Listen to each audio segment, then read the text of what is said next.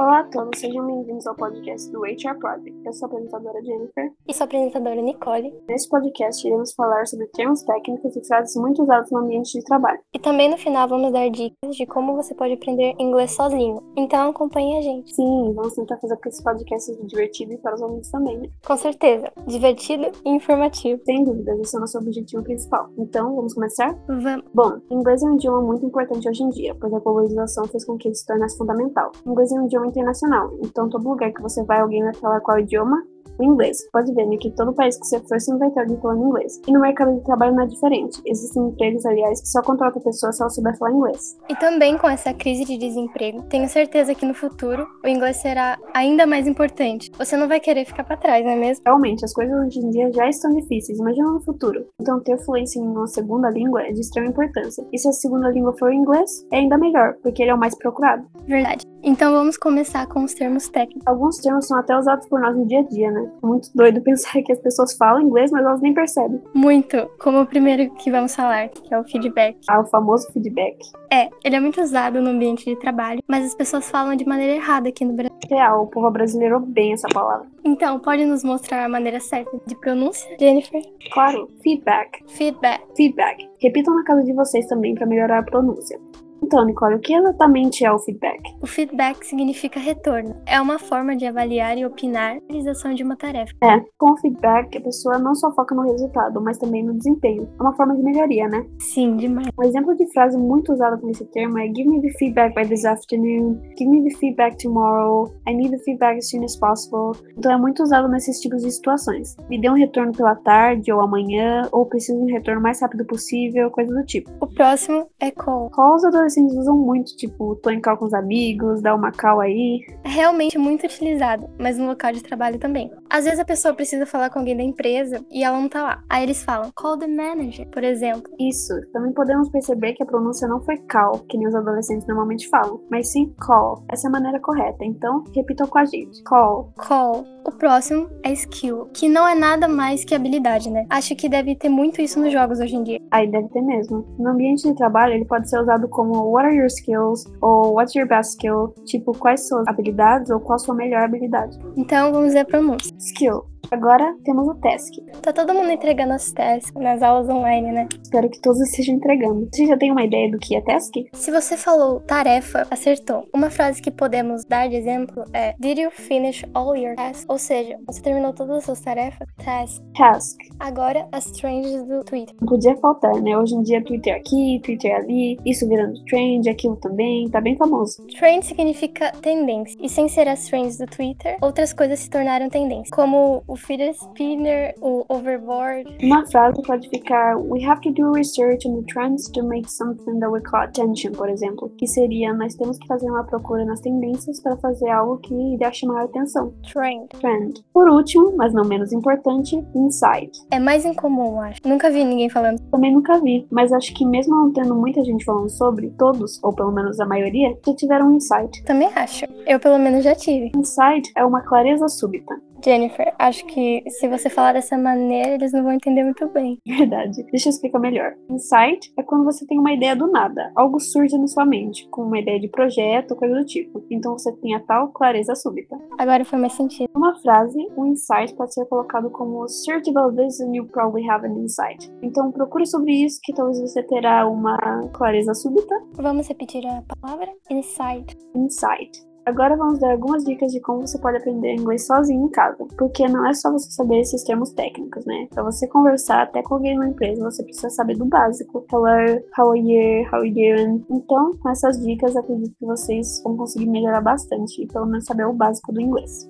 Bom, uma dica que eu diria para vocês é pesquisar os sotaques antes. Como vocês já devem saber, existe sotaque britânico, australiano, americano, canadense. E quando eu tava pensando em quais dicas eu poderia dar para vocês, eu cheguei à conclusão de que ver sobre os sotaques é muito importante, porque você tem que achar um sotaque que você goste e também um que você acha que seja mais fácil para você pegar. Porque tem muitas pessoas que, por exemplo, não conseguem falar inglês britânico, né? Tem uma grande dificuldade nisso. Mas, para falar a verdade, eu acho que isso acontece porque as pessoas elas assistem um vídeo ensinando inglês americano, depois elas veem outro vídeo de uma pessoa ensinando inglês britânico. Então eu acho que assim confunde muito a cabeça. Então pesquise conforme o sotaque que você quer aprender. Então, porque em cada país, vocabulários também são diferentes, não é só a pronúncia, né? A pronúncia já é algo extremamente diferente, mas tem os vocabulários também. Por exemplo, nos Estados Unidos, posto de gasolina é gas station, e na Inglaterra é petrol station. Nos Estados Unidos, chinelo é flip-flops, e na Austrália é chamado de pants. Então é sempre bom você decidir isso antes de realmente procurar outras coisas sobre o idioma. Outra dica que eu vou dar para vocês é acompanhar cantores. Quando eu digo acompanhar cantores, eu não estou falando para você escutar a música somente dos cantores. Muitas pessoas já vieram me perguntar como eu aprendi inglês, e eu sempre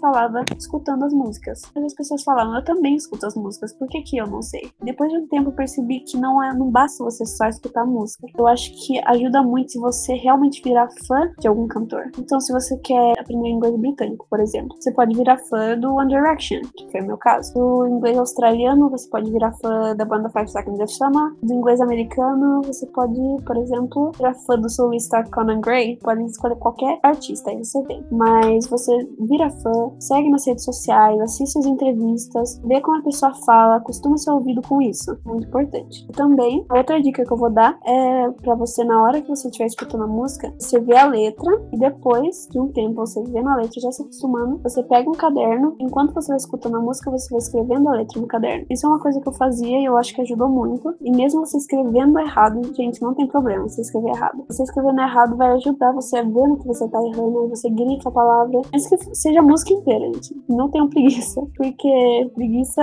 é a pior coisa que você pode ter. Se você quer realmente aprender, você vai fazer isso. Você vai ter que grifar nem que seja a música inteira. Aí você escreve lá do jeito certo. Você pode escrever a tradução se você não souber. Né? Eu acho que ajuda muito. Então essas são as minhas dicas. Aí ah, também, por último, assistir canais. Que nem eu disse, as pessoas normalmente assistem canais nos Estados Unidos, assistem canais britânicos, mas eu aconselho você achar um, um específico, sotaque que você quer, pra você não se confundir. E tem gente que faz vlog, tem gente que até coloca legenda em português. Então, muito útil, gente. O jeito é procurar. Mas agora a Nicole vai falar as dicas dela. Eu vou dar algumas dicas de canais de inglês que você pode ver no YouTube e também de aplicativos que podem ajudar. O primeiro canal é o English Yourself. Ele é muito legal porque ele ensina várias expressões e às vezes umas expressões mais informais Aí o segundo é o Small Advantage, que é de um gringo, ele é americano, então é bem legal porque você aprende com ele o jeito que eles falam, assim, de verdade, ele pega expressões que às vezes a gente nem conhece, então eu acho bem da hora. Tem o Mairo Vergara, que ele também, ele pega umas expressões um pouco mais diferentes, assim, que não é porque é diferente que ninguém vai usar, alguém pode usar uma vez e você não entender nada, então ele vai tentar explicar para você. Tem o English in Brazil, da Karina, que eu acho que é o mais conhecido, você coloca inglês e vai aparecer o canal dela, e é muito legal também, ela ensina muita coisa. Então é um canal muito da hora. O próximo é do Ravi Cordeiro, que ele não ensina só inglês, mas como a gente tá falando de inglês aqui, ele tem várias dicas e vários métodos para você aprender. E ele faz alguns programas curtos, assim, grátis, para você testar. É tipo uns testes que você vai fazendo para ver se você tá evoluindo, esse tipo de coisa. Aí tem o Mr. Teacher Paulo, que ele é bem legal. Não é um canal muito conhecido, mas ele faz uns vídeos mais simples. Tipo, o vídeo que eu conheci ele foi ele indo pedir café no Starbucks. Eu achei bem interessante, porque é, é simples, mas às vezes você não sabe, aí é bem da hora os vídeos dele. E tem o Inglês Exchange, que também é um americano, que ele vai ensinando algumas expressões que a gente acha que é uma coisa, na real é outra. Aí, agora tem os aplicativos. Opa, opa, opa, espera um pouquinho. Não acredito que falaram de canais de inglês sem citar o Dani Casale. Casale, Casale, como você quiser chamar. Ele é um canal de cerca de 2 milhões de inscritos, feito totalmente de animação. Tem legendas em português e usa o inglês bem basiquinho. Só um pouco rápido, então preste atenção. O bom é que você assistindo, além de aprender, se diverte, porque são vídeos muito bons e engraçados. Vale a pena dar uma conferida. O primeiro é o Duolingo, que todo mundo já usou ele uma vez para aprender, não. É, não dá para ficar só nele, porque ele é bem básico, então, mas é bem legal. Aí tem o Cake, que não tem nada a ver com bolo. É um aplicativo que ele pega frases de séries e filmes e vai ajudando você a falar. Então, também tem música, ele coloca um trecho de alguma música e você tem que falar aquele trecho, ele vai corrigindo a sua pronúncia. Tem o Moza Língua inglês, que é onde tem várias expressões, você vai clicando assim, ele vai falando. Aí tem o Lyrics Training, que é de música, você vai aprendendo com música. Então tem música lá, vai ter os versos das músicas Aí tem o English Speaking, que é quase a mesma coisa. Vai ter a frase e você tem que repetir a frase e ele vai te ajudando a pronúncia. Aí tem esse que pode parecer um pouco, nossa, que é o TED, mas é, ele é um aplicativo de palestra, tem muitas palestras, só que ele tem legenda e dá para você colocar a legenda. E é bem legal porque você vai acompanhando, você não tá entendendo nem tá ali embaixo a legenda, é uma coisa que eu acho bem legal. E tem o Webtoon. O Webtoon é um aplicativo de, de livrinhos, é, como eu posso dizer? É umas histórias em quadrinho, ele é todo em inglês, mas é bem legal aí para você ir treinando. E tem alguns, alguns específicos que tem uma linguagem um pouco só pra quem tá começando. Mas acho bem legal para você começar se aventurando assim nas histórias pra ir aumentando o vocabulário. Tipo uma história em quadrinho. Uhum. É bem divertido também, né? É, e é muito legal porque ele é uma leitura rápida. Você vai descendo aí, pronto, já tá tudo coloridinho, bonitinho. Então é bem legal. Quando a gente começa a ler um webtoon, a gente não consegue parar mais. É um aplicativo realmente eficiente. Muito prático, né? Sim. Alguns que eu recomendo, até pessoalmente, né? É um chamado I Love You, só que o You é com dois Os. E um chamado The Kiss Bath, tipo T-H-E-K-I-S-S-B-E-T. The Kiss Bath. E são, assim, o Love You eu diria que é um pouco mais, a história é um pouco mais profunda. The Kiss Bath é um pouco mais bobinho. Mas, é, se você gosta, assim, coisa de romance, eu recomendo. Você tem alguma recomendação, Nicole? Ai, tem um de suspense, que é o Sweet Home, que eu acho bem legal. É. Só que ele é meio de terrorzinho, assim. É, então.